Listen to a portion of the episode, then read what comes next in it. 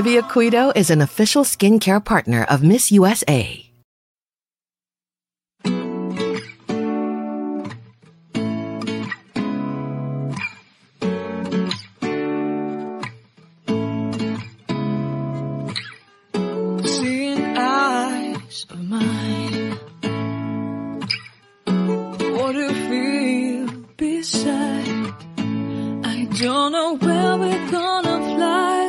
You did sometimes. Seeing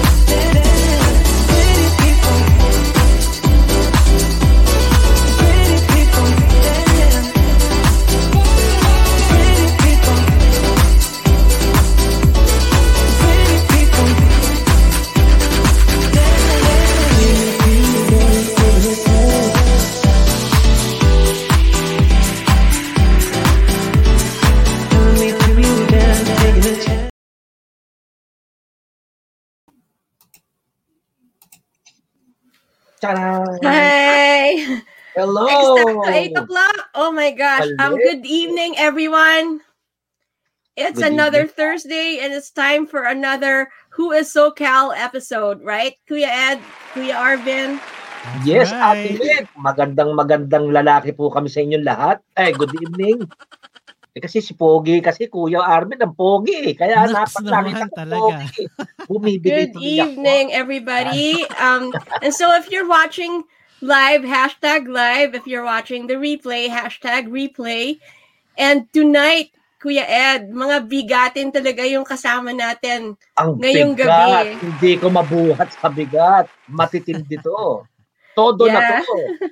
Yan. Matitindi talaga yung mga kasama natin tonight. And Yes. syempre, lahat sila, kaibigan ni Kuya Ed. Hindi. Kaibigan ko, kaibigan mo rin. Ganun yun. yeah. Yeah, Diba? mga musikero ang ating mga kasama, right? Yan. Pinatatagal pa. Umpisahan na natin. Yan, umpisahan na natin. ko. Pero bago lahat, syempre, gusto natin pasalamatan ng ating mga sponsors katulad ni Yan. Olivia Quido Co. Um, of Yes. Olivia Quido Skincare and Med Spa. And we have Love Alvarez of JJ Cuisine. They make lechon belly. Um, we have. Claire Bella of UV Care USA. They make um, sanitizers um, and portable sanitizers, which is really timely for this time because we're still in the middle of a pandemic. And we have um, Johanna Kempsky of Resume Writer to the Rescue. So that's her right there. Um, she's the resu- resume hero. Um, and also we have Dave Fabale of experiment number 12. Um, and we have James Madamba of Unique Gifts by V. James. And we also have Aldrich Famisaran of VG Wellness. So um, if you're looking for health and wealth and lifestyle change, um, go to BG Wellness. Um, they're a Philippine brand um, that offers a lot of health and wellness products. And of course, we have the Hi-Fi Hedgehog, um, which is a unique gifts and succulents gift shop. So, Kuya Ed, umpisahan na ba natin? Meron pa ba tayong pagkikwentuhan? Yeah, marami. Pero Ah? isama natin ang ating mga bisita. Yan, sama mo na sila. Best Yeah, of the and- best ito. Yeah, Ah? this is the best of the best, right? Yeah. According to, yeah, Kuya Ed. Best of the best to. Yeah, I mean, talagang, wow. Like, I I'm like really, okay, ito na. Um, Ba- so the first person that we have uh, is Bernard Ellerin. So Bernard is a Filipino-American ethnomusicology, and he's the music director for Samahan, Samahan Filipino-American Performing Arts and Education Center, promoting Philippine cultural music with artistry and integrity and respect. And as the artistic director of the Pakag- Pakaragian Kulintang Ensemble, he gives workshops and private lessons on Kulintang music from the southern Philippines.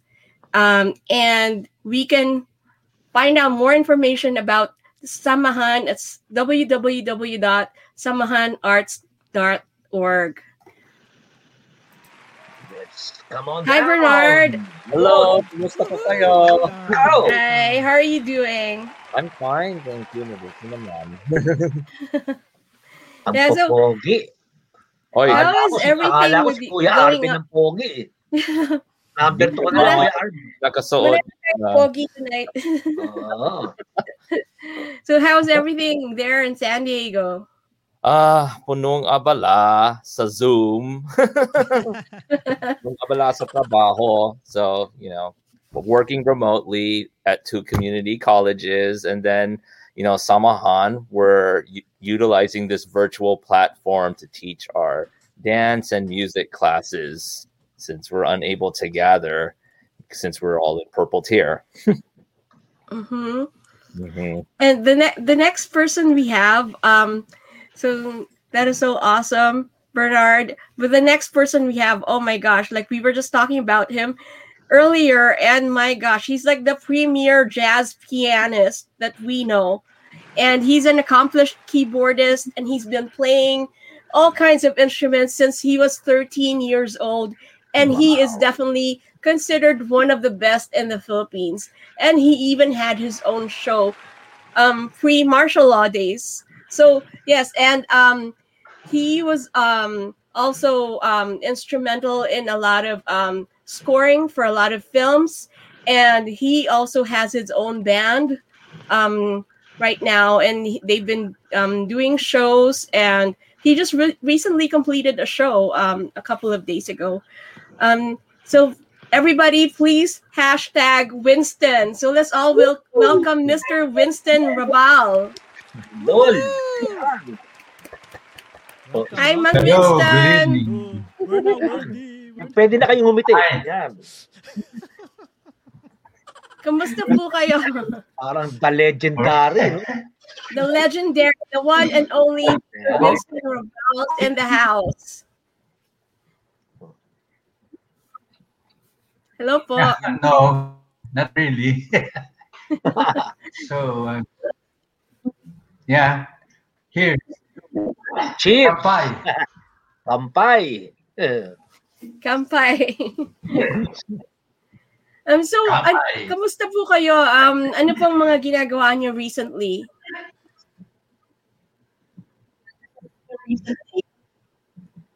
Well, doing a uh, um, the, the the music for for the um, the latest movie of Oreo um, entitled "The Best of Show."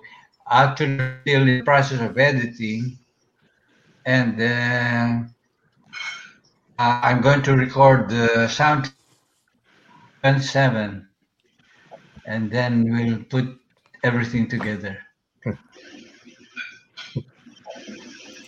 That is awesome. And we're going to find out more about um, our musicians' processes um, a little bit later and how they create music, how they get their creative juices flowing, and all of that.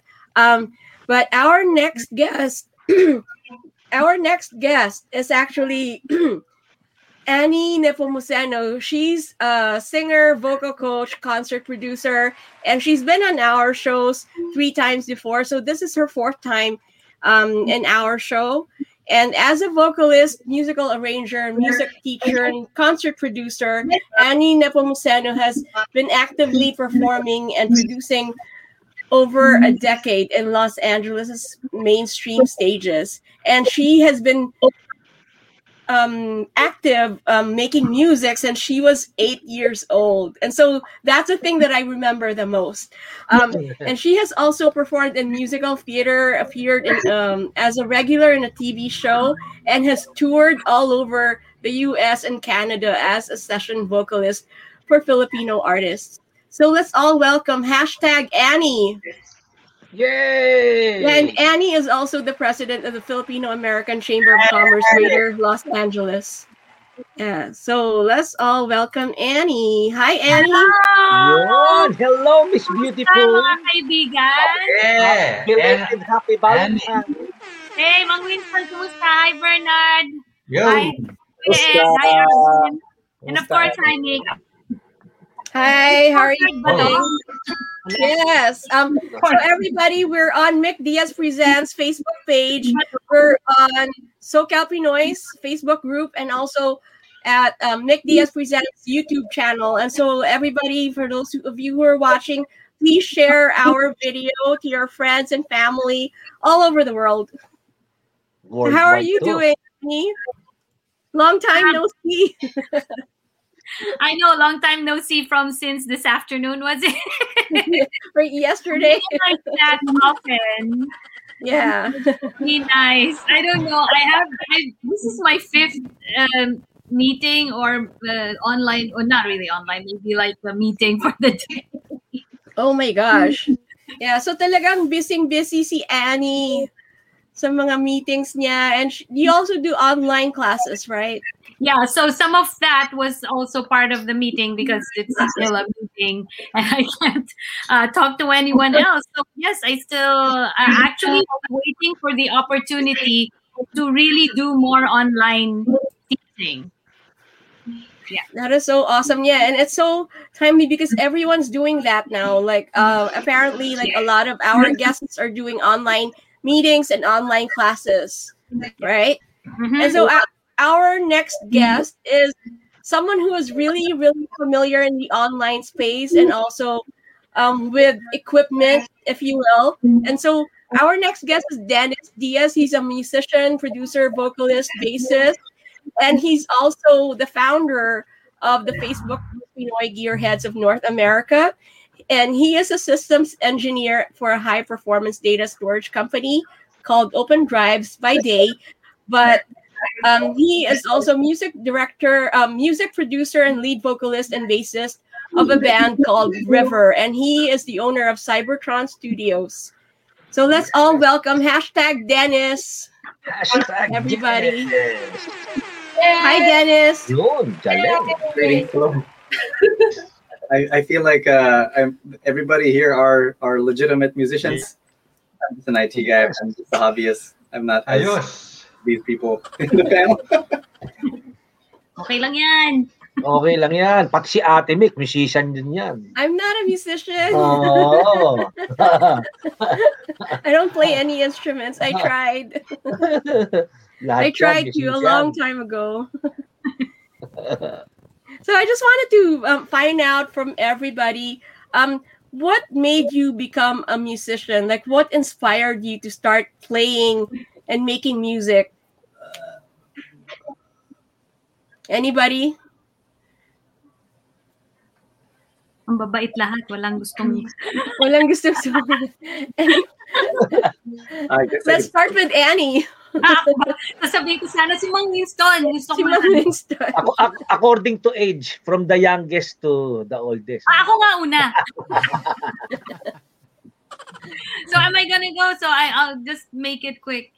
Um, I know Mick keeps saying this that I started since I was eight because my mom joined me in choir. And then, oh, you have to read notes, they said, you know. And then, okay, so I take piano lessons. And then it was just something that I always did. I guess um, I didn't even think na noon na exceptional yung ginagawa ko kasi you know all my friends were in choir so I thought that's what everybody did and uh, by the time I was a teenager I already started teaching the neighborhood kids you know and started touring uh, with the Philippine Madrigal Singers. Uh, so going all over the world, and then before I knew it, I met my husband, who's also a professional musician. Just kept working, just got gigs, I guess, and then just kept going. Yun, That's it. So it really has been like um, yeah. go ahead, go ahead. Ako rin, yeah, my mother, she got she enrolled me in piano lessons. Like every uh, you know, Asian kid, Filipino kid, your mom ta- has you take piano lessons and I enjoyed it. But then um she also wanted me to be aware of my Filipino heritage. So at the time, the Samahan Filipino American Performing Arts and Education Center, they have a Philippine dance company, a Rondalla and Kulintang ensemble. And so uh, she wanted me to learn Rondalla music and then eventually Wow. and then since then i've been playing traditional philippine music since the age of 10 and now i have a doctorate in ethnomusicology specializing in philippine music. So. Oh my gosh, that is I is so actually have a musicology degree too. From it- UP. Yeah, you have my ethnomusicology degree is musicology and composition from UP. sa UP Diliman po Yes, oh okay but Kilala niyo ba si Nilo si Nilo yes, of course. Yes. yeah Yeah, and I know you worked with him on this uh, piece for the LA Philharmonic. Uh, we were there. Yeah, we attended yeah that concert. Yeah, we're very proud of him. mhm, yeah. Wow Yeah. small world small world detail Yes, it's a very small world. The music industry is a very small world. Um, Mr. Winston Raval, how did you start um, playing and making music, and what made you be- want to become a musician?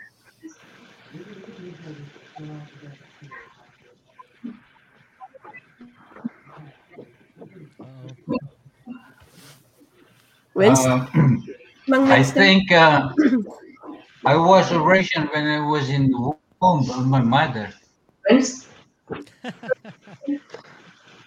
Yeah, uh, I was already a, uh, musician in the womb of my mother. Uh, when I came out, years old, I started to know music then, but I was already improvising. And, and so my later, she realized, including my dad, encouraged me to be. The, actually, uh, family, family. Hey, they all- our house was filled with music. So, uh, I grew up with music.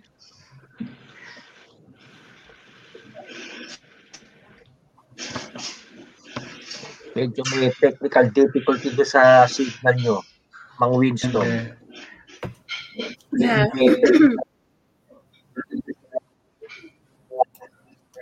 Yeah, and so let let's go to um let's come back to Mr. Winston Raval and ask Dennis how he started and what made him want to become a musician. Uh, check, check. So, um, it started really very early in my younger days, elementary school. Uh, my parents pretty much um, influenced me because even if they they forced me to take piano lessons, I was uh, in in the Philippines, kasi, or the culture is when you're in a group of friends, you're either in a basketball team and a band. If you're in a group of a group of friends, it's much cooler if you're in a band or in a basketball team. So I can't play sports, so I just form a band with my friends, and from then on, it's always been playing in rock bands or any kind uh, new wave at the time, and all those things. But yeah, what really influenced me was really my childhood uh, being a musician uh, back in the Philippines. Uh, it may just be hobbies, but it was it was a lot of fun, and my parents also was very supportive, of course.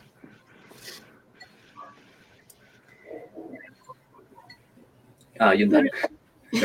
That is so awesome. Um, so let's go back to Mr. Winston Raval. Is there anything that you would like to add to um, why you started playing and making music? Yes. Yes, me.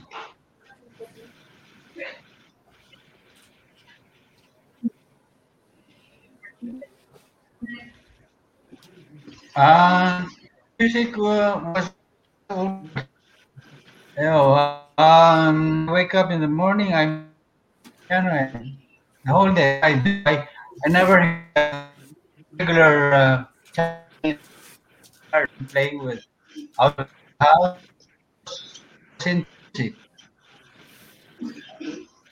Uh, so I grew up with music until now. I, haven't stopped. Uh, I didn't work. Uh, I didn't do any any work outside of music. Mhm. I never. Uh, the, uh, just music. Uh-huh. All the way music, ha? Yun.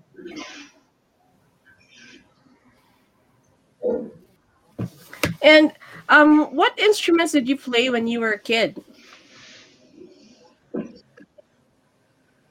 Wants to go first? Anybody? Well, I uh, I played uh, several instruments. Uh, is, uh, it about me? Yeah, I several, uh, violin, cello, guitar, ukulele. Uh, instrument. It is the instrument.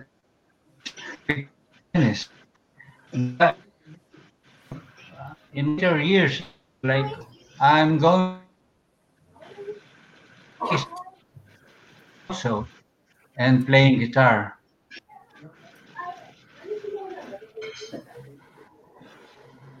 So you've definitely played a lot of instruments, and it's um, your experience from you know since you were a kid, like from playing different kinds of instruments and various kinds of music, right? Um, and so let's go with Annie. Like, what what instrument did you play when you were a kid? Well, aside from playing piano, we had an Indonesian gamelan set in the College of Music. So uh, in, in children's choir, I had to play it.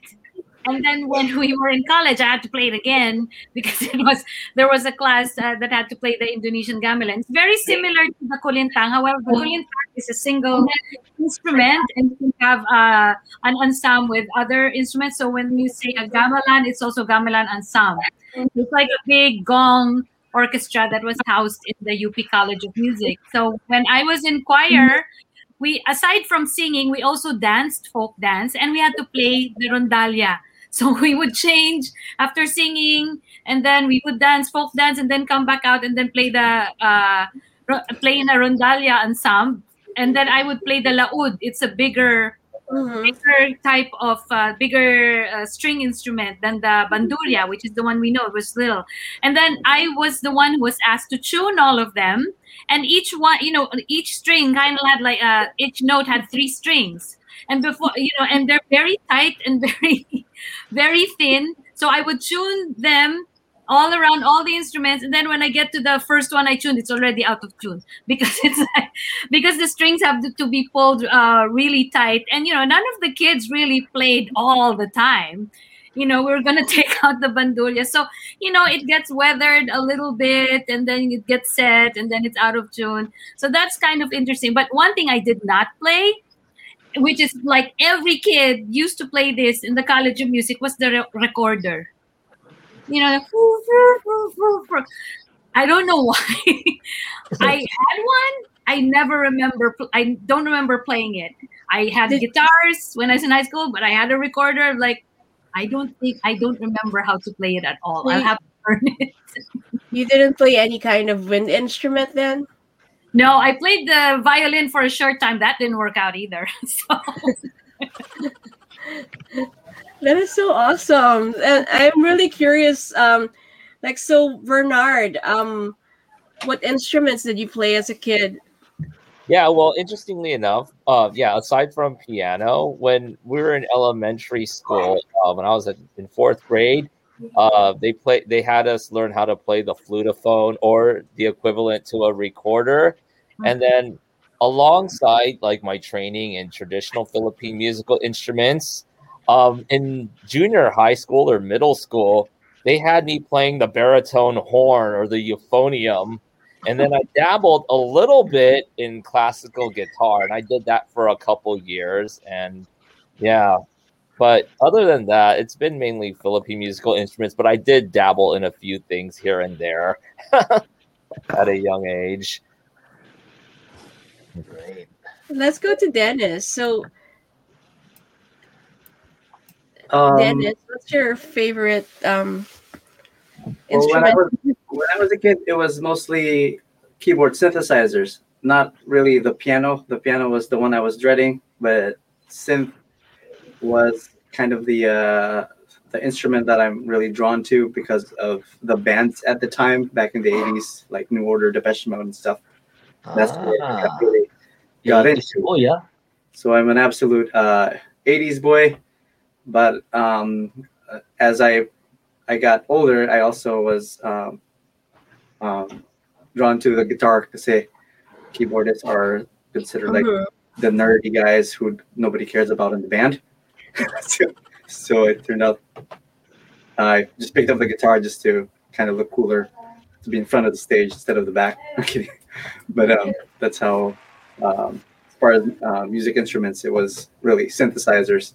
And till this day, I am still an enthusiast or uh, kind of like a gear addict when it comes to uh, music, musical instruments, especially uh, um, synthesizers.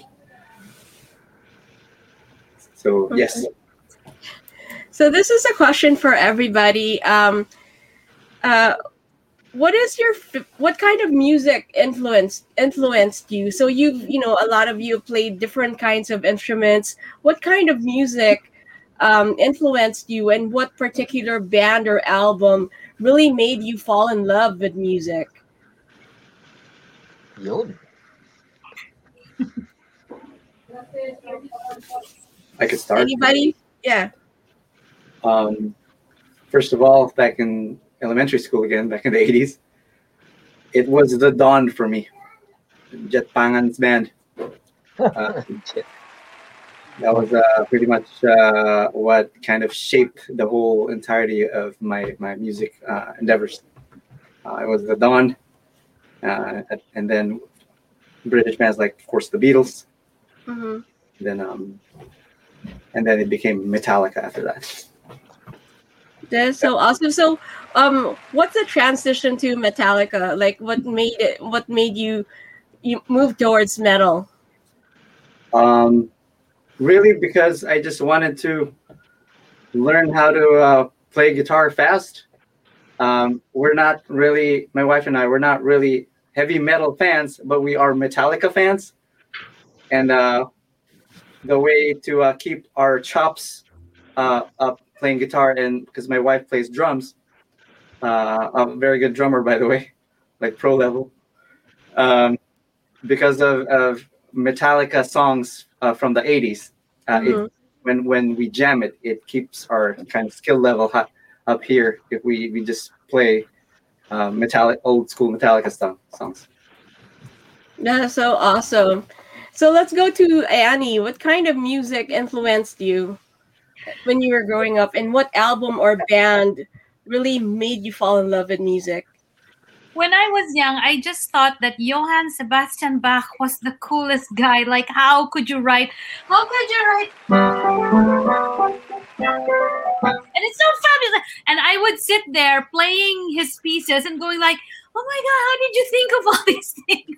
I, I was so amazed by it. I didn't like to perform them. I played them for myself that I just thought that the piece was so cool. So this was when I was young, and then when I was in high school, you'll never get who I tr- you'll never guess who I transitioned to. I was a really really big fan of the Bee Gees. Wow. We just Yeah, and at time, absolutely. And at that time, because I, you know, I at that time, uh, nauso yung headphones, so nakikinig Ah. ako sa headphones. And I would hear the instrumentation, and you know, they didn't study music. They, Mhm. they did not. But when you listen to the records, it's like it doesn't sound like a whole big mess. you know, there there's good lines, there's good riffs, and I listened also to Billy Joel and Hall and Oates and the Manhattan Transfer.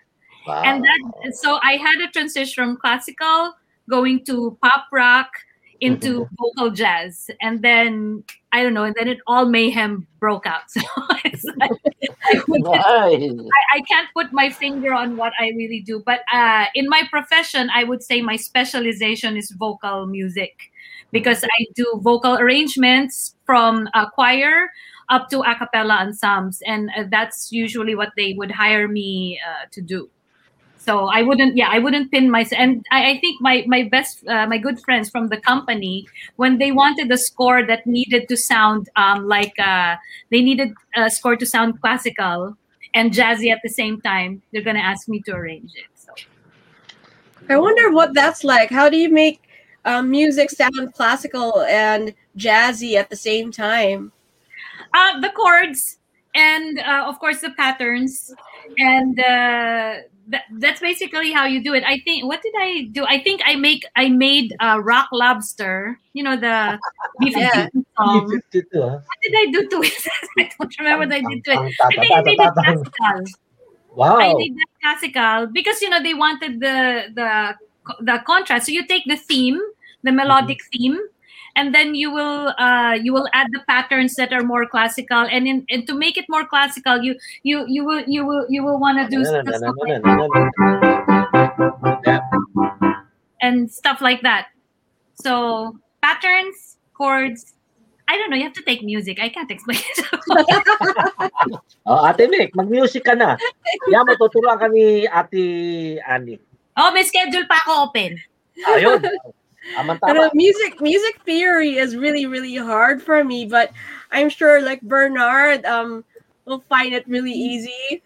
So what Oh, music influenced you when you were a kid? You know what? Taking music theory and aural training courses, it was a struggle for me, believe it or not.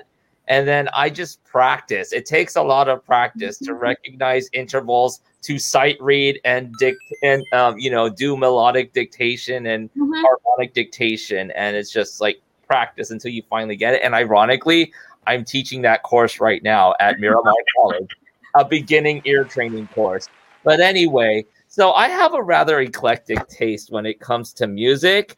So there's a side of me that's like influenced by the music that I always practice, which is rondalla, kulintang, gangsa percussion. And I would have to say there were three like albums I was exposed to at, you know, between my between the ages of 10 and 12. So for rondalla music, I love the Bayanihan Philippine Dance Company rondalla.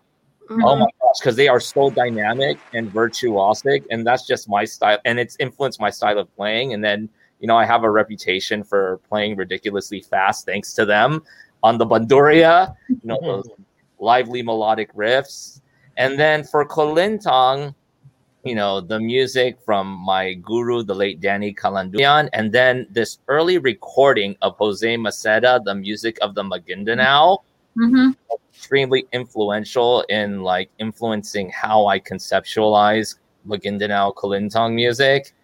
And then there was this album called Kayao about uh, Kalinga music and um, yeah, Kalinga vocal music and dance, and you know, it just stuck with me. That influenced my indigenous and like my Philippine musical soundscape. But honestly, on a regular go-to basis, I'm into hip hop and R&B, and like you all, I love 80s new wave and rock. I have a rock.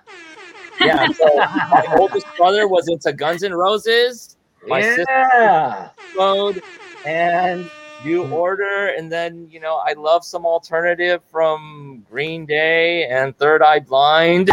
There we go. yeah, so I have the best of both worlds. I balance, you know, being a Filipino with you know the traditional music I play, and then you know I am an American on the opposite side of the spectrum when it comes to popular music. That is so awesome. And were your parents also um, musicians as well? My mother played a little bit of piano, and then I have some uncles who were part of combo bands during their college days in the Philippines. Combo. Yeah, you know, those combo 50s, 60s bands. So Uh-huh. what's interesting, like uh, I have an uncle who graduated from Mindanao State University, Marawi, and he was known, you know, he had a reputation for being a part of this combo cover bands from of like 60s and 70s music. That is Yeah. so cool. So Kuya Ed knows a lot about combo bands, Combo, right? combo A, combo B. Combo. that is so cool. And so, um, what's your favorite instrument to play? We know you play a lot of different kinds of instruments, from Philippine indigenous instruments to um, Western instruments. So, what's your favorite instrument to play, and why? all of the above, but you know, lately my focus has been on Kulintang music, and I love Kulintang music because it's so lively, upbeat, and flashy, and that's the kind of music I'm into. So, yeah, I would probably have to say Kulintang because you know it's a music you can improvise with, and then you know if you know the musical vocabulary and the repertoire taught by the master artist in the southern Philippines, you have a lot of fun with the music. And what's your least favorite? Least favorite? Um, I don't know. I don't have a least favorite because everything, you know, all the instruments I've played so far, they're all unique in their own right. So maybe the baritone horn because they just threw it on me when I was in junior high school. Have you ever tried a tuba? No. Oh my god. Can, can you describe to us what is a kulintang for those who doesn't know what kulintang is? Oh, okay. So the kulintang is a row of eight knobbed gongs that are roughly tuned pentatonically.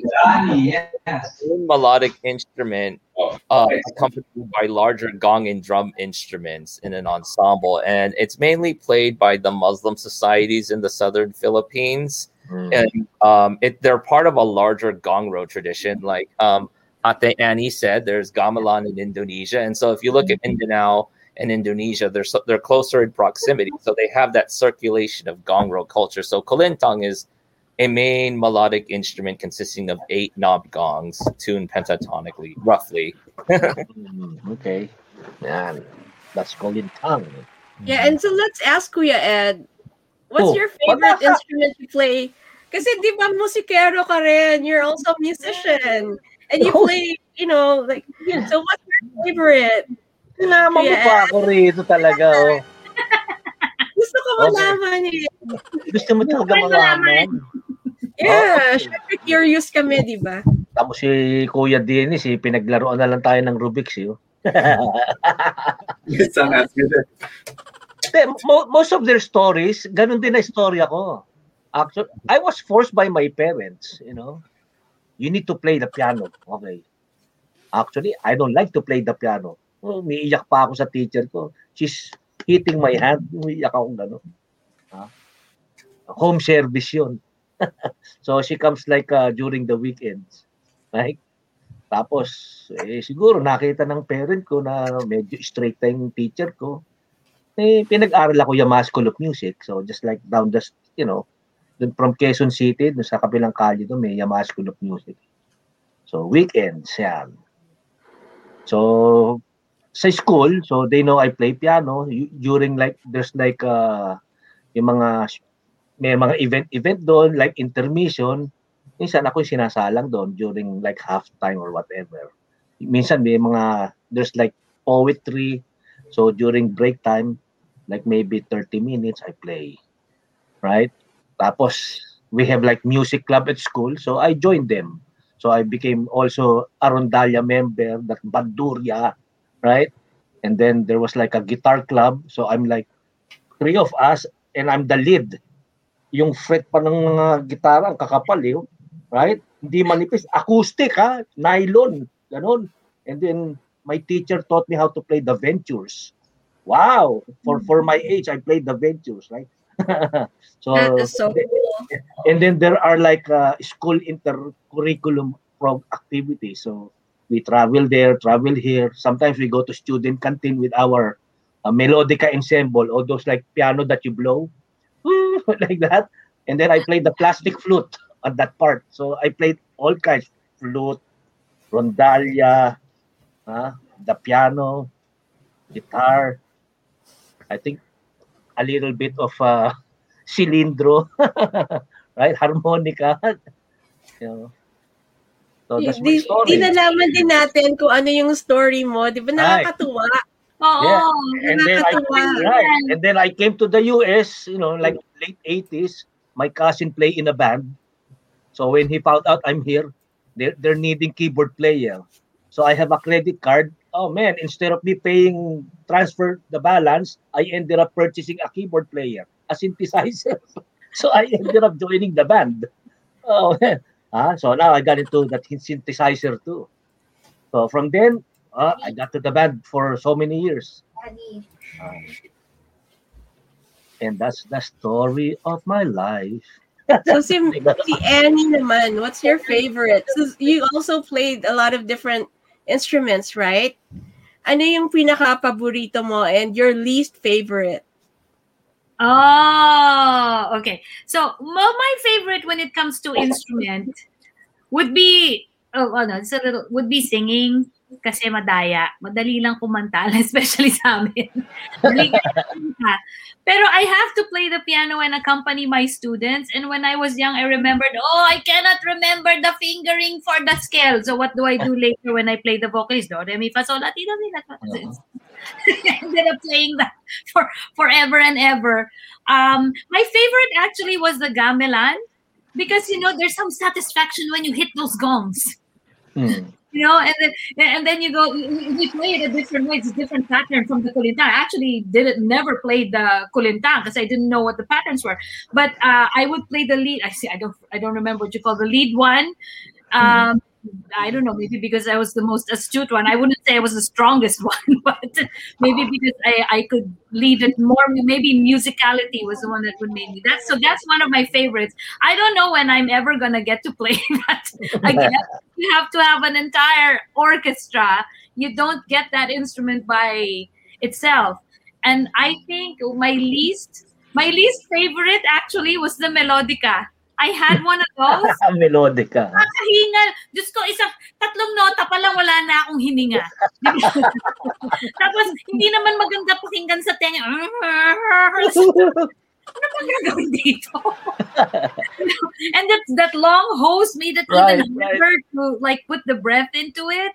and yeah, so uh, but I had one. I, Uh-huh. I didn't get to use it as much. We just played around with it. And so um and um so what if you you know like you were in an ensemble and you had to play um an instrument and you you know it's one of those things that you don't really like like how do you make yourself like it to play it in a show Oh, if you're working, you'll do it. right Yeah, if you're working, you'll do it. And I don't think there are any strange requests anyway. So far. Yeah so um so you pretty much like play like the instruments that you like and on a professional basis right Yeah, and sometimes like uh, with my tenure with the Philippine Madrigal Singers, um, I don't recall actually having to play an instrument, but usually, like, okay, who can play this stick? Okay, here's the stick, go play it. I can't say no.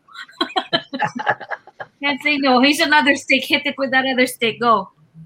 And Yeah, they'll give it to you because they know you can do it, and usually it's not that not that hard. I mean, they they won't give you something that you can't do. I think you know when you work with. That's why musicians want to work with other musicians whom they know because they know what these other people are capable of. So if you you know you need percussion, oh here's a tambourine, just shake it around. I mean, you're not gonna go give it to someone who probably won't know how to do it.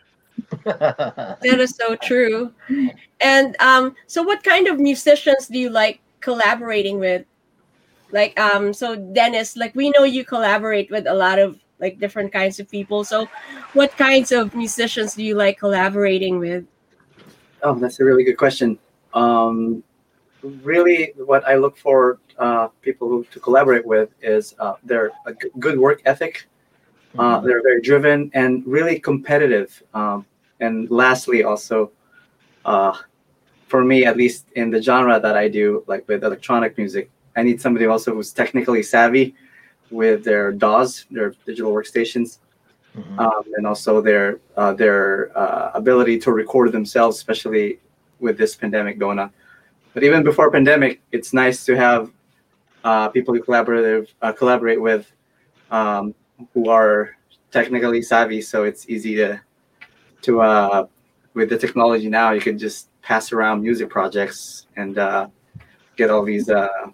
You have a, a faster turnaround with with uh, getting the tunes uh, finalized. But yeah, I, I really like what I really need to look for is uh, like with work, good work ethic and very competitive. Um, if you're if you have that really, and the skill, um, then those are the ones who to work with. Yeah, as, as long as they're logical and has the intelligence and and of course um, no ego. Tama-tama si Kuya Arvin dyan. Yeah, Yan. Kuya Arvin, ikaw yun. he's the perfect person for that. By the way, ah, si Sir Winston mukhang nagkakaroon ng internet Technical problem. difficulty. Yeah. So, Um, kaya and so- nawala. So Bernard, like um, you know, you so you're um music teacher and um um professor, right? Um so um and you obviously col- um collaborate with a lot of different kinds of people, not just musicians, but also your students and fellow faculty. So what are the different types of people that you like working with or the qualities that they have?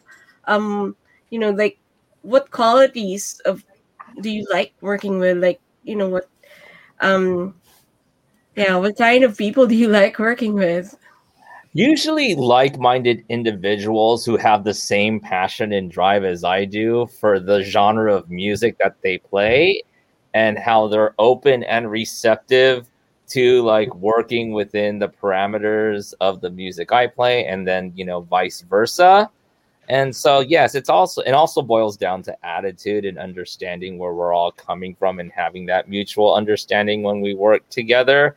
So mm-hmm. you know I've worked closely with you know some gamelan um, instructors who are actually my good friends, and then also some other percussionists and jazz musicians as well. And then you know I've done a lot of work with you know choreographers who are Philippine dance choreographers as well, who kind of understand the genre of music that I play. So again, yes, it all boils down to having you know musicians who have a shared mutual understanding and passion for what they do and they know their material and they're you know receptive to uh, different genres Mhm. yeah and so let's see if um Mang Winston is um ready so Mang Winston Mhm. what kind of Yes, um Nick. um so what kind of musicians do you like working with Yeah, uh, my line, I would prefer to play musicians who are in the same level I am now. But uh, in my experience, a lot of them are still learning or uh, still lacking in knowledge in playing and and so I can adapt. But um, what I would to in playing with are in the same level as I am in playing. Mm-hmm.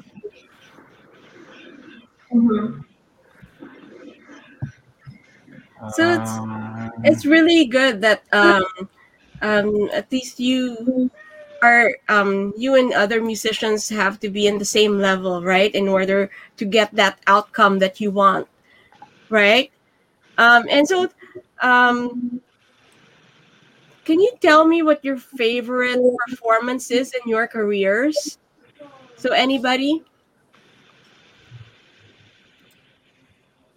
I guess I could start. yeah. Well, one of my favorites, actually, it's probably the only favorite I have, is my wife and I played with Metallica about 10 years ago, just uh, a few months after our wedding. Wow.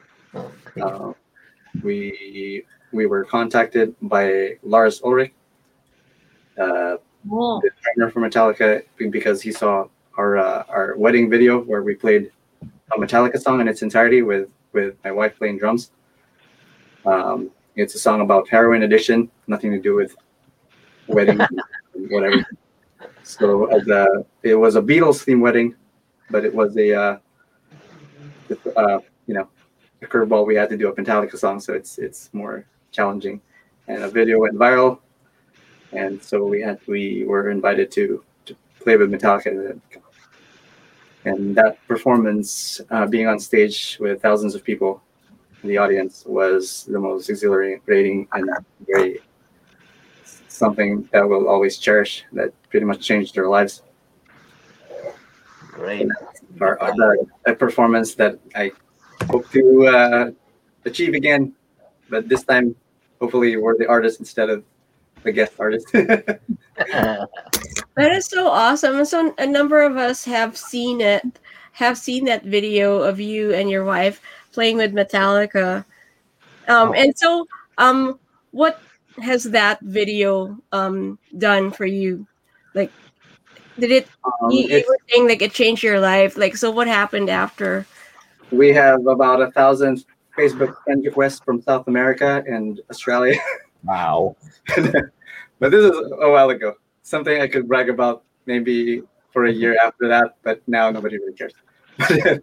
but it's uh yeah, it sort of changed because now we have like a whole network of people that are Metallica fans uh, who, who became our friends closely until this day. We're still friends with them, and uh, it's pretty awesome. It's uh, it's also when when we go see a Metallica show uh, or when we get autographs, they remember us.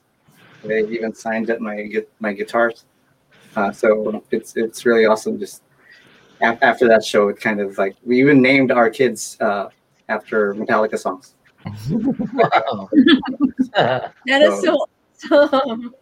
That is so awesome. So, so meron tayong viewer, si Christers, sabi niya, baka kailangan mo daw ng tissue kasi baka maiyak ka. Yeah, I mean, I mean that one event was so special, right? Like, oh my gosh! Like I saw Yeah, that video, I was like totally blown away. Yeah, and um, so let's go with um Annie. Um, what's your favorite performance ever? Buti na lang you didn't ask me first. because I'm going like, oh my god, I cannot remember anything.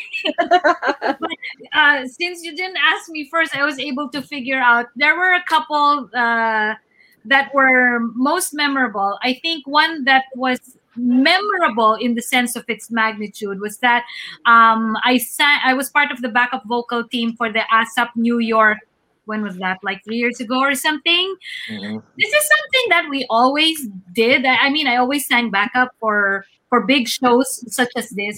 However, the unique thing was that ASAP brought, of course, all the ASAP artists from the Philippines to New York. Mhm. Of course, we knew uh, all the band. It's like, oh my God, I haven't seen you in years. Because they play uh, like Homer Flores. He would play almost exclusively for ASAP, and I worked with him a lot when I was uh, when I was young. And then they also brought an orchestra. So Gerard Salonga, who worked a lot with my husband being in the orchestra, and uh, they it's like what? It's like sometimes in the Philippines you don't even have the orchestra, or either you'll have only an orchestra but not an ASAP band and an orchestra and all the ASAP artists. So we were like, "What? Everyone's coming!" And I was late for the first rehearsal because of the plane delay, and it's so tough. anyway, so that I remember too.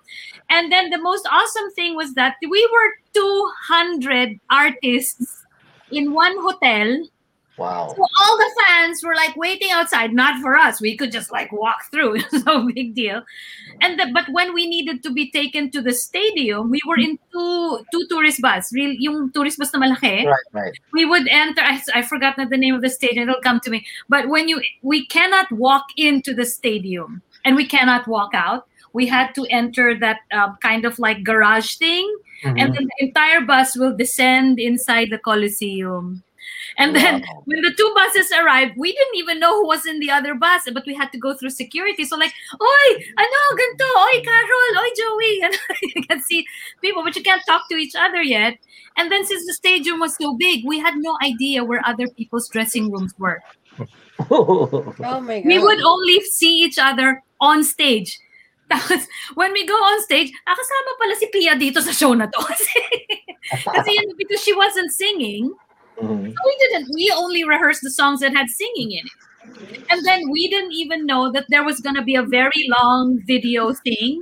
This entire video wall just came down in front of us, and we're like, what's going on? Ah, so we don't need to be here. It covered the entire stage, and they showed something of Ang Probinsyano. And it's like, do we go off or do we go on? I guess we. I, where's the stage manager? Do we stay? Can we go pee or something? because we because it's a TV show, we don't usually get a very long set list if it's a TV show. If it's a Right. concert, we get the set list and we really know what's going to play. So because they, when it's a TV show, they do it by segment, and it's hmm. like, oh, just stay, stay there until you're told to leave. So there was a lot of surprises in that show. So that was really a very memorable experience, a very large cast, very unique situation. And a very memorable one with me was that when I when it hit me that I was singing Magbalik Ka Na Mahal written by Ryan Cayabyab with Ryan Cayabyab accompanying me in a concert. We do this. When we gather friends. Mr. C, tugtog ka naman. Tapos kanta kami ng songs niya.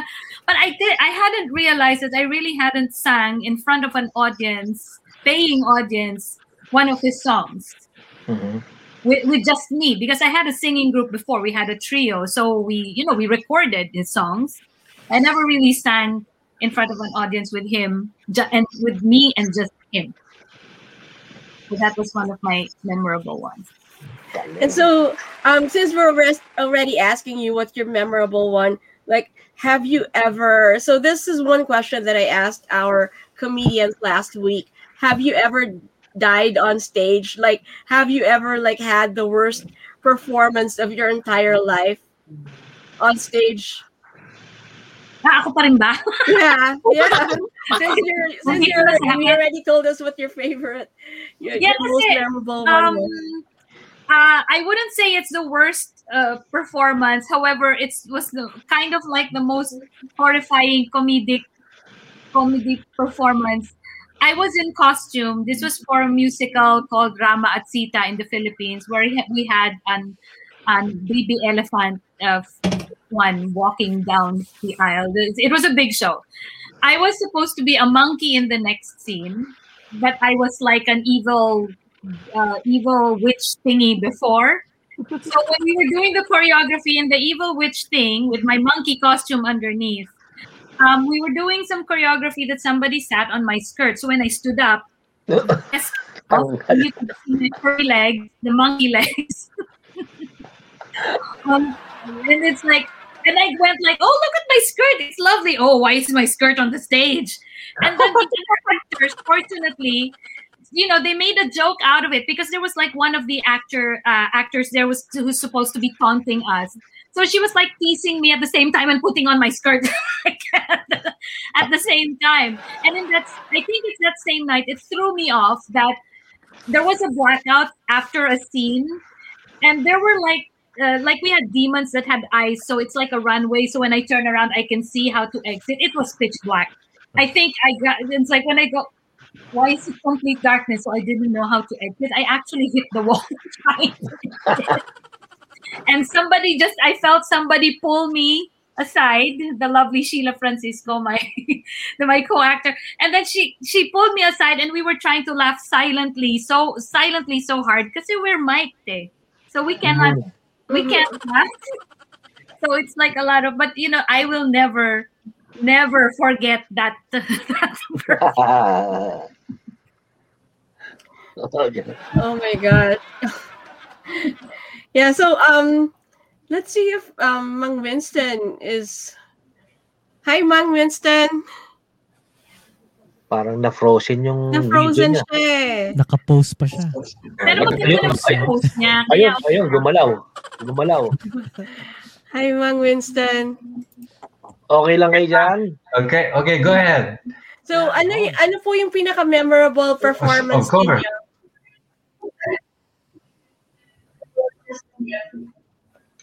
Oh, I uh, I've done hundreds of performances already. Um, in my lifetime, O, mamili lang kayo na isa. uh,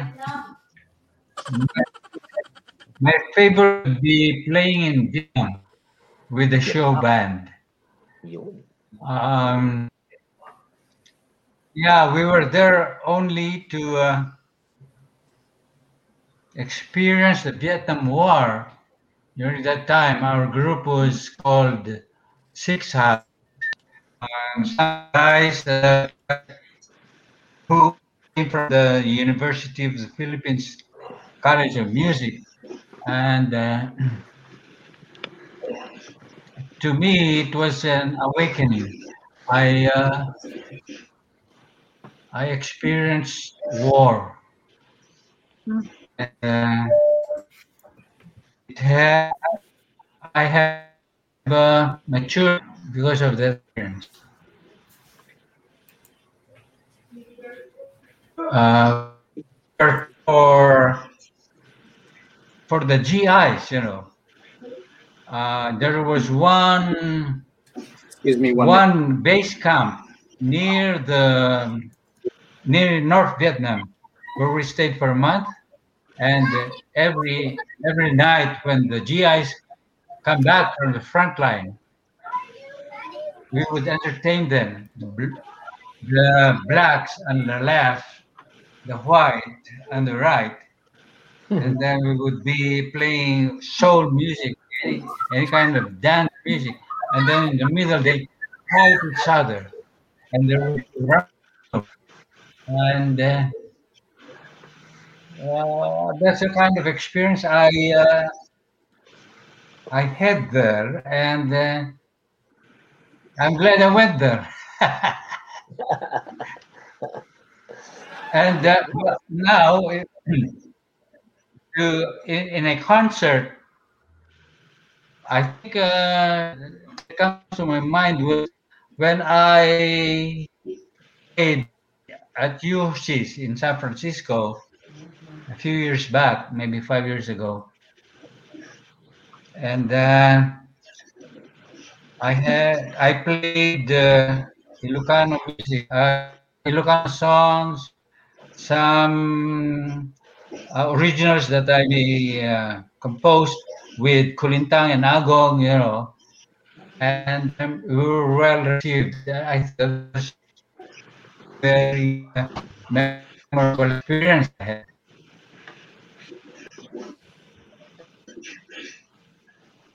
Uh, what else?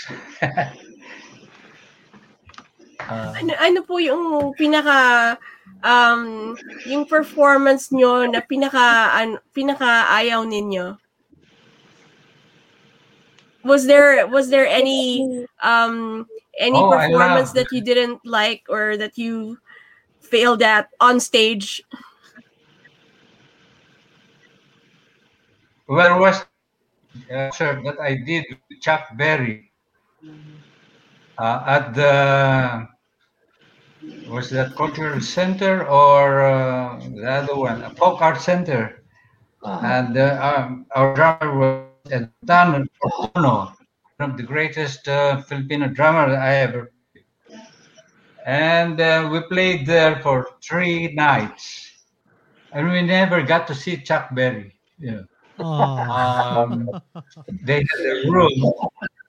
They had the room just our room. We never got to s- s- talk to each other aside from playing.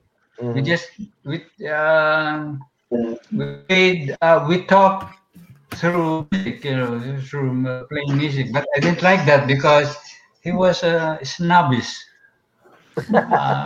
Uh, I don't know why.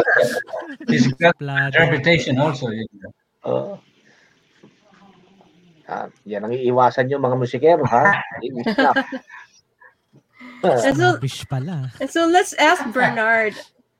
Tanungin po natin si Bernard kung anong So what's your most memorable performance and what's the worst one? And have you ever died on stage while performing? you Or know, like embarrassing moments. yeah, embarrassing moment. Yeah. Let me see. I think the most memorable one that uh, performance I've ever had was so a year after my Kulintang teacher's passing, um, a group of my colleagues who also play Kulintang as well, they have their own uh, group. It was called House of Gongs, and they formed a full. Every year they started having, or every other year they started having a Kulintang festival called Gongsters Paradise. That is so awesome. Yes, and so the year after my Kulintang teacher passed away, so my Kulintang teacher, the late Danny Kalanduyan, passed away in 2016, and then in 2017, my group performed, and um, prior to that, um, when he passed away, his granddaughter uh, started taking Kulintang lessons from me to continue her Lolo's legacy. Yeah, and I found out when I had dinner with her family that she wanted to learn Kulintang from her mom. Her mom told me, "Yeah, uh, Kim wants to learn Kulintang," and then uh, leading up to that Gongsters Paradise, we put together a repertoire and we featured her, and so that was the most memorable uh, uh, performance that I'd ever done. Was you know honoring my Kulintang teacher's legacy by having his direct descendant, his own blood, play in my ensemble, and I played along with her. Uh, so that was back in 2017. And I think the worst performance ever. Sometimes I just like to block that memory out and erase it. Yeah.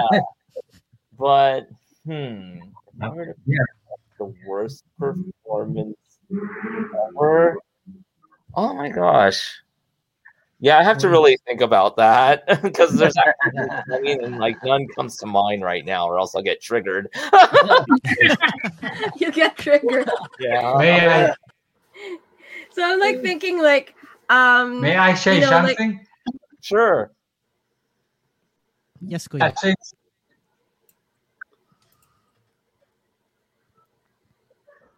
Oh. yeah, since you mentioned uh, Danny Kalanduyan, I also had a chance of being with him um, in San Francisco because I met him in the U.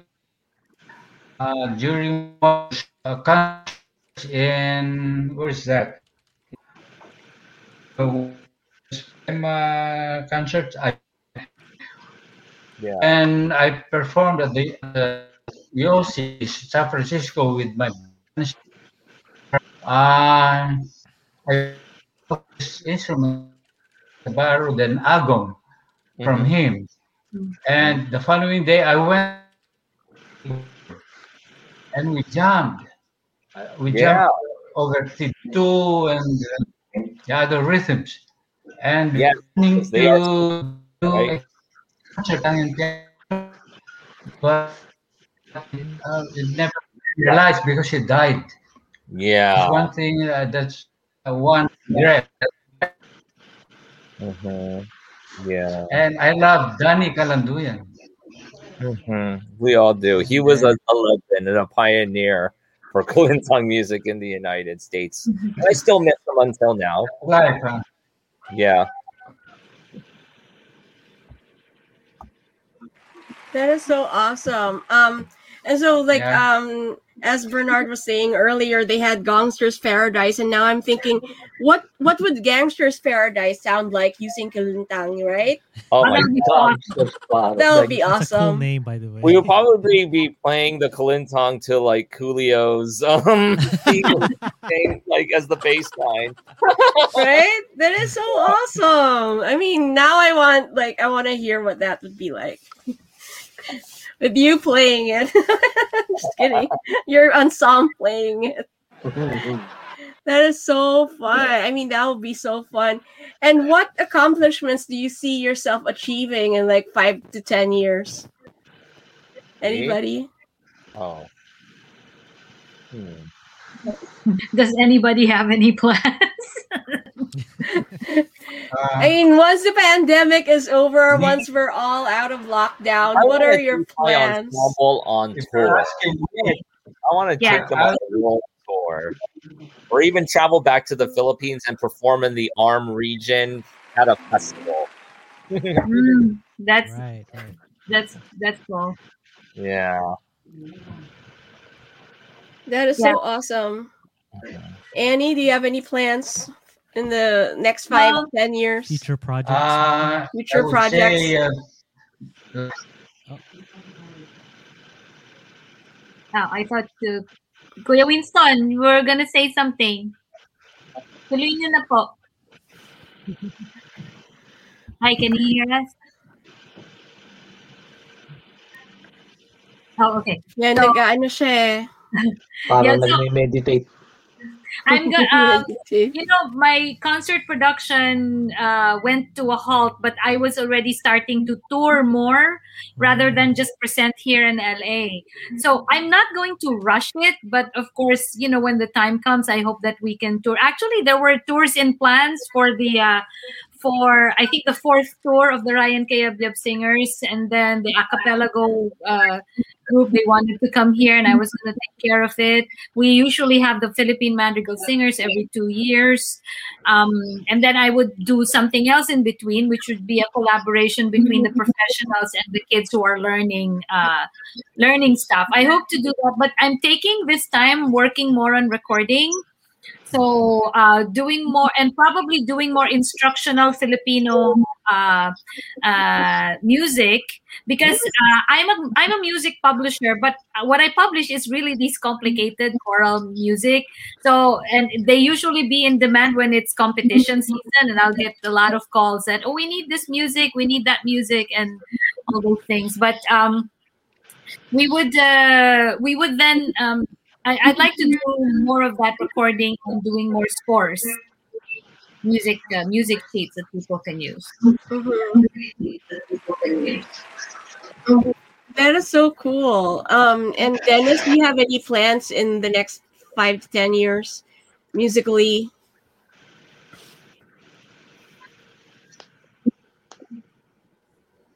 You're on mute. Dennis, you're you're on mute, Dennis. There you go. Um, as far as music, uh, I'm still working my my band River. Where I'm still trying. We're still trying to push that forward. Uh, there's uh, we got the pandemic hit a bit, so it our traction kind of got derailed. But um, I've been doing a lot of uh, music, personal music projects, uh, uh, like EDM space, um, and I'm also trying to get my YouTube channel up and running with also a podcast and music gear related stuff.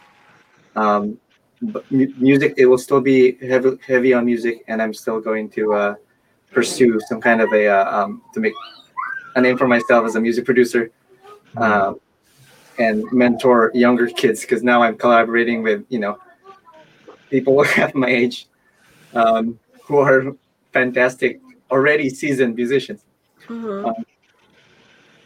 but yeah, um, about maybe a few years from now, it hit a bit. So it our traction kind of got derailed, but um, I've been doing a musician. Mhm. Um, but yeah, um, about maybe a few years from now, it hit Oh, a bit. So it, our traction kind of got derailed, but um, weird. Yeah, where did that come from? That is weird. It's Yeah. like hearing myself talk. It's crazy. Where did that come from? Um, yeah, I thought you were. um, and so now we have people saying we want to hear. They want to hear Gongsta Paradise. Isn't that cool? Yeah, so maybe the next show, the next jam sessions, we'll have some um, gong musicians, some kulintang musicians, right? And um, hopefully we'll get to have a gamelan come in and and do a mashup or something, a mashup, and Gongsta Paradise. Um, so what's the best piece of advice like another musician ever gave you? Like anybody? If you're ever part of an ensemble, you have to have commitment, attitude, and talent. If neither one of those exists, everything else is useless. or they'll kick you out. Yeah. Words of wisdom from the late Danny Kalanduyan. Again, I reference him so much, but yeah. Yeah. So if we, uh, for example, I grew up with um, national artist Andrea Veneracion, the founder of Philippine Madrigal Singers. What she would say is that no one is indispensable. So, you know, you fix your attitude and you have to be on point with your skill because no one is indispensable. Mm-hmm. My my um my advice to, uh, to uh, musicians, you- especially the younger ones, is Yeah. also to be sorry is to to be around uh, uh, more um, seasoned musicians or wiser um, people, so you, you could um, Could learn. you, you could learn and and, and they, could, they could mentor you and, and uplift your not just your music skills but also you as a person um but if yeah if you're around those type of people then it, you'll go you'll move further as far as your uh, music career is concerned i think Oh, we have someone watching from Tokyo. That is so awesome. Wow, Tokyo. Hello, Tokyo. Hi to Jake Regala from Tokyo. Um, and so I just wanted to find out, like, do you have other hobbies or interests outside of music? I know everyone's starts out with um playing instruments as their hobbies, right? And then you all become like professional musicians. But outside of music and playing instruments, do you have any other hobbies? Gantillo. Ganchillo. Ganchillo? Crocheting. Ganchi- Sample, sample. Sweat, sweater. Ayun. That is so cool. Ah, I like piano. That's why I like crochet. Those the color? Yeah, so um Bernard or Dennis, what are your hobbies outside of music? um Bernard me Right. um really just uh not really a hobby but more of dad duties always taking the kids out you know after a long day's work and you also make sure you, you take care of your family and do your music and then the, the other times maybe other hobbies uh, maybe um not photography but i'm i'm a really gearhead really musician. So uh, it's something i'm really passionate about is, is uh, learning how to use piece of musical equipment. Um, so that's my other Yeah, so so you're like the quintessential audiophile, right? yeah, sometimes it's get in the way of being an artist because if you're the artist and you're also kind of the recording engineer and also the IT guy, it, it's hard, especially if you're on stage and then you hear something not not working right, like like for instance, the guitar player's amp is not sounding good and it kind of kills your performance.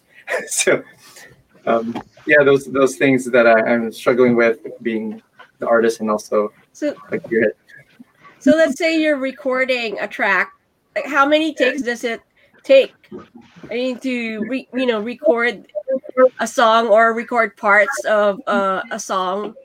Like for you, like since you're an audiophile and you're into um, sound engineering, like how many takes does it take? It all it all depends if you, if it's instrumental like drums or guitar or bass or keyboards. You have you practice and then you you record your best performance maybe one or two times, maybe three, and then you just pick the ones best. But for vocals, when you're the music producer, you're producing another artist or recording another artist, then you could be the shot caller uh, if you say, "Yeah, that's really good," or Mhm. But if you're also the artist recording yourself, then you'll really get sick of your own voice because you're listening to, to your voice singing over and over, and then you end up not liking a vowel or some consonant in one session. You record it over and over again. But uh, that's what I struggle with as being a recording engineer and also singing for my own band. That is so cool. I mean, yeah, so sometimes it gets in the way, right? Like it some it will take forever because you're the sound engineer, you're the artist, you're the one who's doing all of these production work. Yeah, Right? the real the real way is really to have a producer to be the shot caller and say, you know what, that was really good. That's enough. You know, or otherwise we're gonna be here all night. But um, in, in our case, like I said, like we become perfectionists in our own, and we also, in our case, kind of really don't like sometimes how you sing, and then you just sing it better on another day, or you just have off days, or whatnot. And I'm sure the, the, the real vocalist in this group can relate. Um, I'm just, I'm still trying to uh, to develop that skill as a so, uh, a lyric writer because being an instrumentalist is also songwriting is also a different skill from playing the instrument. So, and another skill is singing the song that you're writing that you have to develop, and then recording it properly. so it, it's a vicious cycle of trying to get it right. Mhm. Sometimes it takes a year or two to even finish a whole album. A year or two. And um so what do you where do you see like Filipino Americans in the music industry? Has there been any change in terms of perception of Filipino Americans in the industry? Because I know like all of you represent um you know different areas of the music industry, right? But um, is there any kind of difference now that we have more representation? Um, you know, is there more work coming in, or are we being more um, recognized out there? Um, what do you see out there in terms of the music industry and where you guys are in your different areas? there's diverse subgroups or sub genres or su- I would say subcultures that are being formulated. You know, there's the YouTube sensations, there's mm-hmm. the mainstream ones that are ending up in the Billboard top 50, and then there's also the indie and then the underground hip hop and alternative scene that's taking place. And then there's also, you know, traditionalists as well. But yeah, I think now through mainstream media and yeah, social media, we're starting to gain more of a presence, I mm-hmm. would say. But it's still like all over the place. Yeah, Yeah, Easy, Easy Mill actually got it got it down. yeah.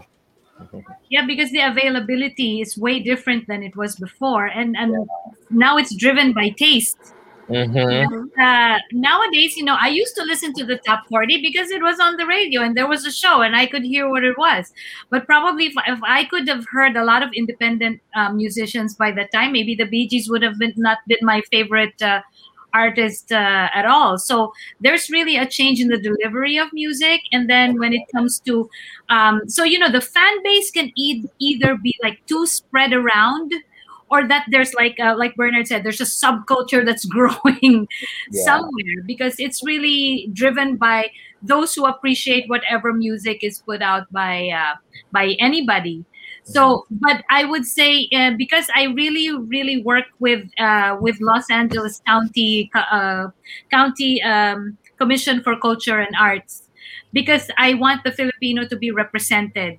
So which is why I go I used to go in partnership with the Ford Theaters and have shows there all the time because their concern is the diversity of the uh, ethnic landscape of Los Angeles. So they seek representation from all everyone who's in LA. So I really made it a point that I would have something there. So one time I featured Mon David, had the Harana Men's Chorus, I had uh, the Philharmonic, and uh, I think last one was all the the female singers with me, Odette Quesada, um, Louis Reyes. So just and with the with the Kayamanan ng Lahi, and uh, and another dance group. So just trying to to bring everyone together. We still need that exposure, and I think we need um, we need support. We need fan support, but they wouldn't know what to support if they don't see it. You know. We need we need a Filipino American Coachella. yeah, yeah, that's what I think. Agreed. Yep. Yeah. I know FPAC does a great job, and then here, Yeah, I was gonna say. here in San Diego we have uh, the Samahan Filipino American Performing Arts and Education Center. We have a Philippine Cultural Arts Festival where we try to invite you know different artists Mhm. perform. So our festivals are out there. It's just you know need better promotion and then Yeah. sponsorship. yeah, we need Mick. We need a champion to get the funding. Mhm. Yes, agree. Yes. Yeah, about that's the topic of our conversation. yes, that's always a, a top topic, right? Like number one topic is funding. How do we get funding so that we can show all of our different ver- visual and performing arts? Um, and I do have one last question. Like, um, and before I ask everybody, um, I just wanted to tell the viewers we do have a raffle um, that's going to happen really soon. So um, if you guys want to join the raffle, hashtag iDream. Um, that's the hashtag. And um, so my last question is, what would be your advice for our viewers who want to be musicians or who want to follow their dreams? Because you know, a lot of times in like um, our parents' generations, is always about becoming a doctor, an engineer, a lawyer, or something else other than pursuing um, what we like right? So, what would be your advice? Who is brave enough to start? oh, okay. So since I started talking, maybe I should just go talk. Yeah, yeah. Go ahead. well usually when whenever i'm asked about anything uh, to uh, in that subject i will always say learn how to cope because coping covers every everything if you suck practice cope you know you have to cope with the situation if don't like blame other people because you, you suck um, if in case there's a difficult situation where you can't memorize a song or whatever you just have to cope with it. If there is a, uh, usually in production there are issues uh, let's say people are late just have to cope. And uh, you know and i always believe that anyone who's really a good musician doesn't need any extra assistance like substances and stuff. If you need that you're not coping you can't deal with it probably is what i mean well, you know, I, I I know everyone's gonna get mad. Maybe just a little, you know, so you can be a little happy. But I would say you're not supposed to rely on. it. You you you do, you can't be like creative because of something. Mm-hmm. You're creative if you're creative, and usually it's just because um, you can't cope with the situation that um, that makes you blame people for other things. It's really on you. And uh, I wish that um, parents would support their kids because music is just good for their soul and their heart. And if you have a well turned out kid, you know, they will fare in life better. It doesn't mean that they will all become superstars or all musicians, but just being having a skill in music will turn them out better. Anyone else? Um, Any advice for our viewers? advice for the viewers, I would say if you want to pick up an instrument, um, if, let's say you're still a beginner or you always wanted to learn how the guitar or the piano, ask somebody from SoCal if they know a teacher or or who has the time. But uh, it's never too late, no matter how young or old you are. um, just have the the the passion and the uh, the willingness to learn it, and the patience. Um, that's really I feel all you need to to become good at a, at a particular instrument. Um, so that's all I have to say. Anyone else? definitely stick with your passion and put all of your heart into it. And the more you practice and the more yeah, you put all your heart into it, people will notice you. People will notice and you'll be recognized for all the work that you do. That is so awesome. And Kuya Winston, do you um Mang Winston, do you have ad- advice for our viewers? Na frozen na talaga siya. By the way, will there be a uh, where you can ask the, your fellow artists here questions Yeah, you could. Uh, actually, you can. after this, or I'm not sure. Oh, you can ask them during the show, right? Or you want after? Um, yeah, that might be better offline. Okay. okay, I wonder what that is. okay. Um yes, and so um are you guys ready for our raffle? Because I know someone is. I know I know Arvin's ready for our raffles. So um Excited na si towards, yeah, towards the end of the show we have raffles. Um and I know like one musician that we have um is going to raffle off one CD. Um, and so our first prize, let me just tell everybody, our first prize is one resume service, which is a $90 value from Johanna Kempsky of Resume Writer to the 2D Rescue. Um, so she's an HR professional and she um, does resume service and she can look over your cover letter and your LinkedIn profiles. Um, and her name is Joanna Kempsky. And so you can um, reach out to her directly on Facebook or Instagram um, at Resume Writer 2D Rescue. Um, and our second prize is um, one choice of crafty DIY kit from James Madamba of Unique Gifts by V. James. And that's a $35 value, and you can choose either one of those designs. And oh my gosh, okay, so raffle prize number three. Whoever gets this has to be the luckiest person because look at what you're getting. You get one dozen chocolate crinkles, one tiramisu cup, one Brazo de Mercedes um, cupcakes, one Ferrero cup for uh actually that's a $37 value. Um from De Pabale of experiment number 12. And then our fourth prize is from a fellow musician. His name is Luigi Sino. Um, this is his very first um, CD. It's called Stay in Love. And um, it's a $12 value from the Sino family. His dad um, is Chito and his mom is Helen Sino. And Helen Sino is a musical director at her church in um, Riverside. Um, and Luigi Sino is now known as the first Asian to do Afrobeat. So he has new stuff coming out. He actually has a YouTube channel, Luigi Sino. And um yeah, oh my gosh, like if you hear his stuff, you'll be really amazed. Um and um the fifth prize that we have is one bottle of Moringa capsules. That's a $25 value from Aldrich Famisaran of VG Wellness. And um, if you want health, wealth, and longevity solutions, go to their website, healthwealthlongevitysolutions.com, and VG Wellness on Facebook as well.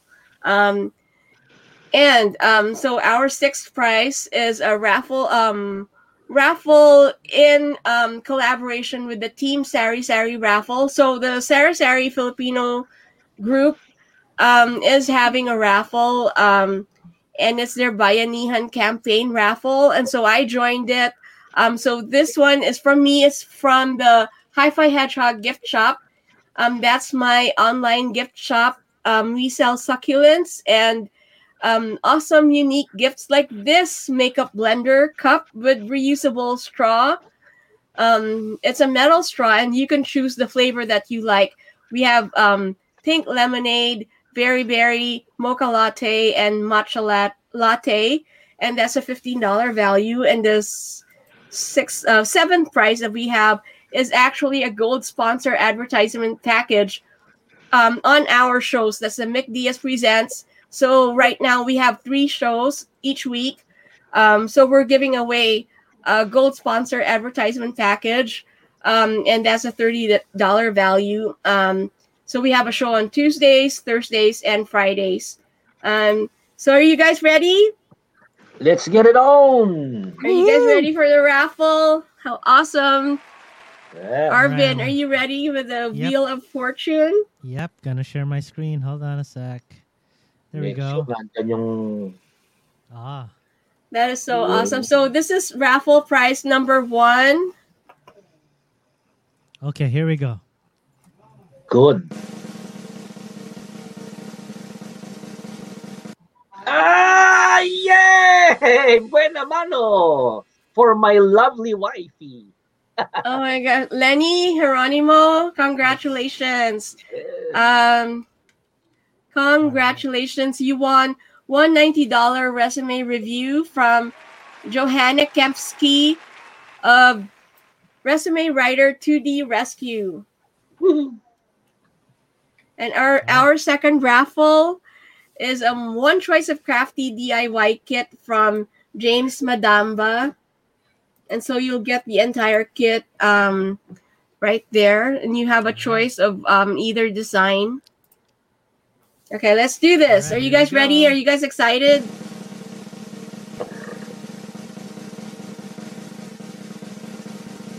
Ate Shek!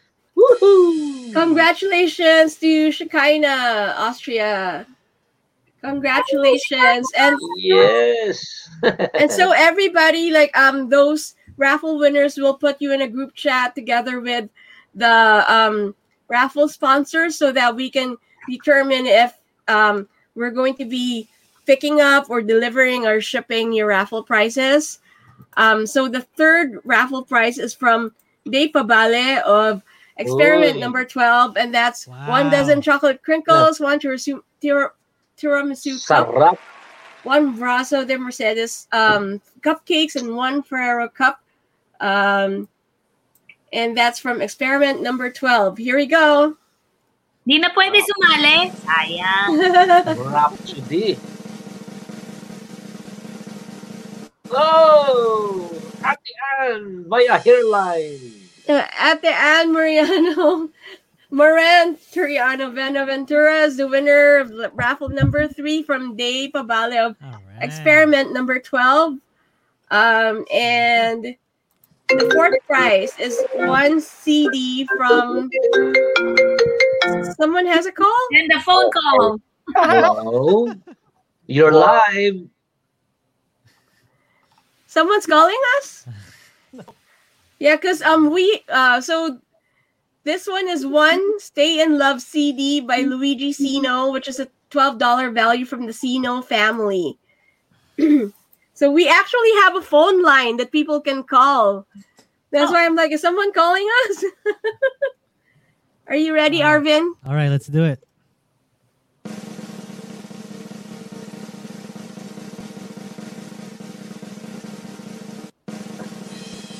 Oh, una. Jennifer. Jennifer Alfonso Lee, you won a CD from um Nice. Luigi Sino, which is uh, actually, yeah, this one right here that I have right here. Yeah, it's an awesome CD. And actually, um, the saxophone player of South Border played on one of those tracks, on the very first track in that album. Yeah, so nandun si Rick Hunasa. Um, and let me see. So the next prize is one bottle of Moringa capsules from Aldrich Framisaran of VG Wellness. And you can find all of the information about um, their products at www.healthwealthandlongevitysolutions.com. All right, here we go.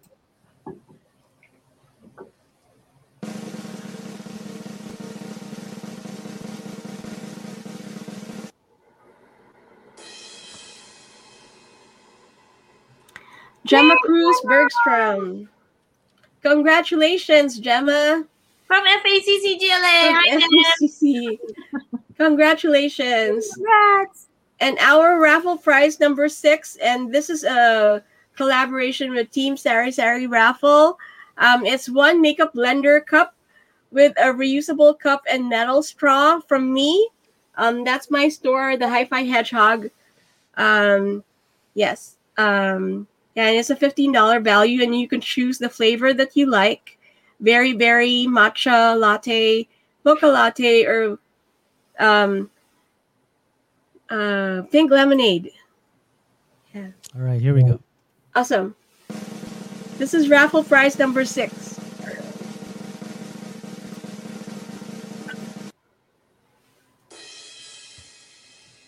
Woohoo!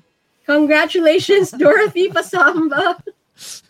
oh my god, you're so lucky. um, so congratulations and raffle prize number seven. Um, so whoever wins this, um, either have to be a business owner with something that you're selling sell. or yeah like um to advertise so it's a one, one gold sponsor advertisement package for a $30 value um that's um three shows um for one week so um let's do this this is raffle prize number seven All right, here we go.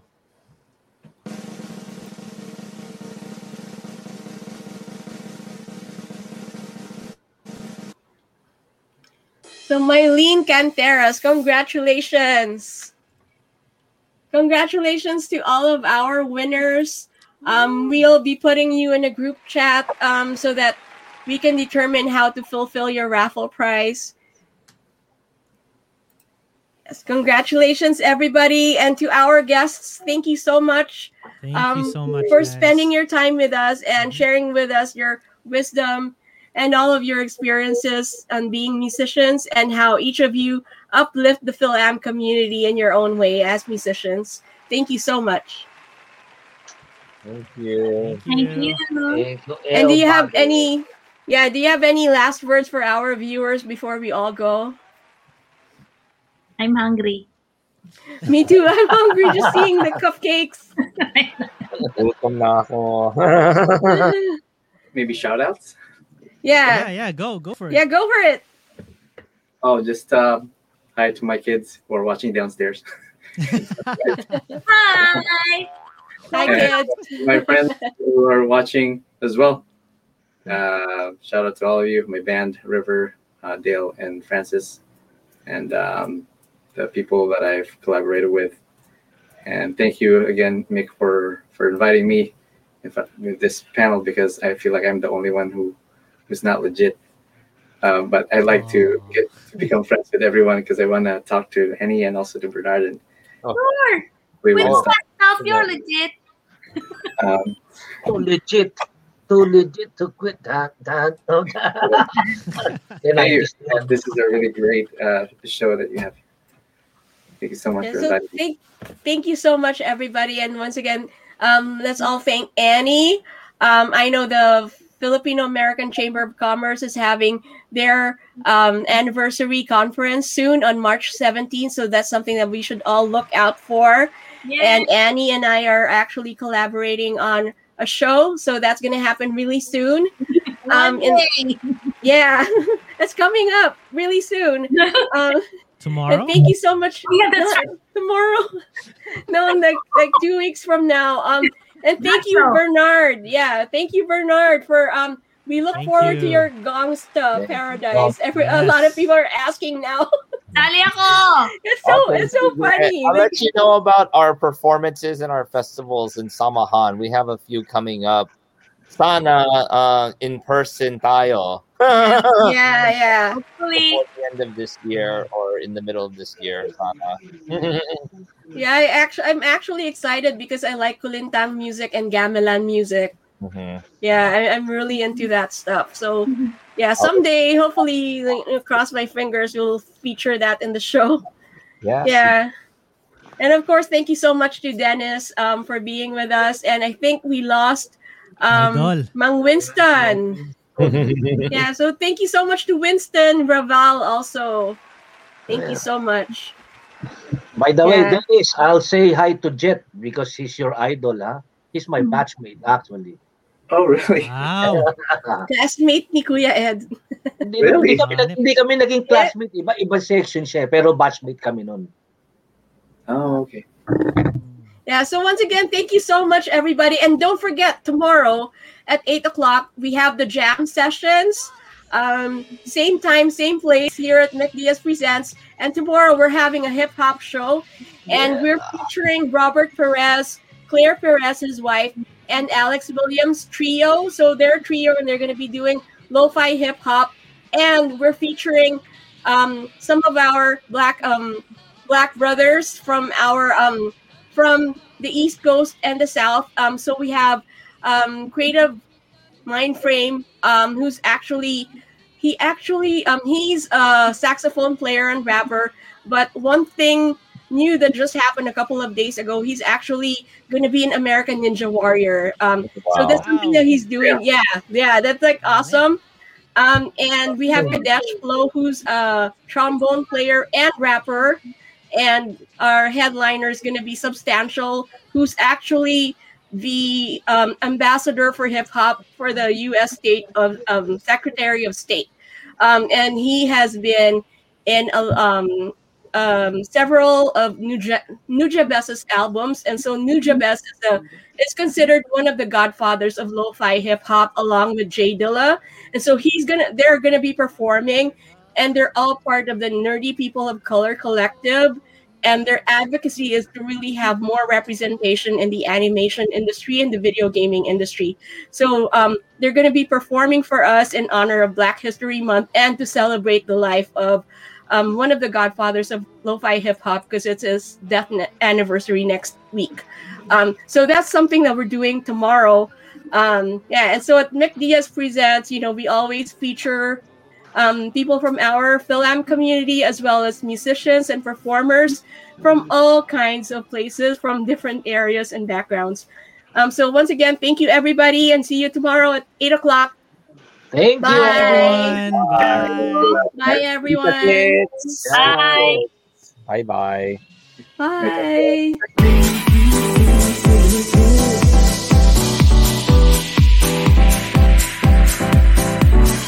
Telling me to dance, taking a chance.